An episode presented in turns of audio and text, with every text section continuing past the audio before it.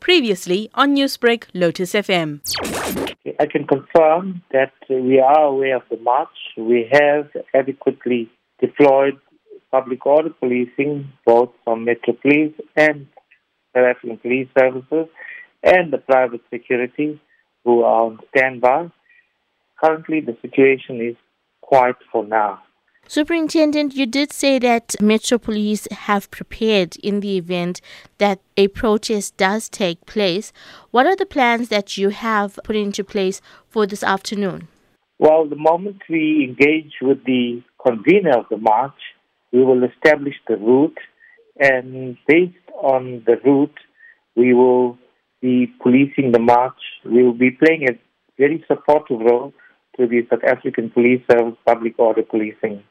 So you say you are in discussions with the convener. So am I to assume that this is in fact a legitimate march where the conveners have approached Metro Police and have all their documents in order?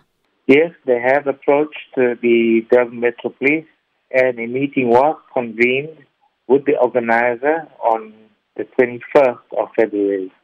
But for now, everything is quiet. Newsbreak, Lotus FM, powered by SABC News.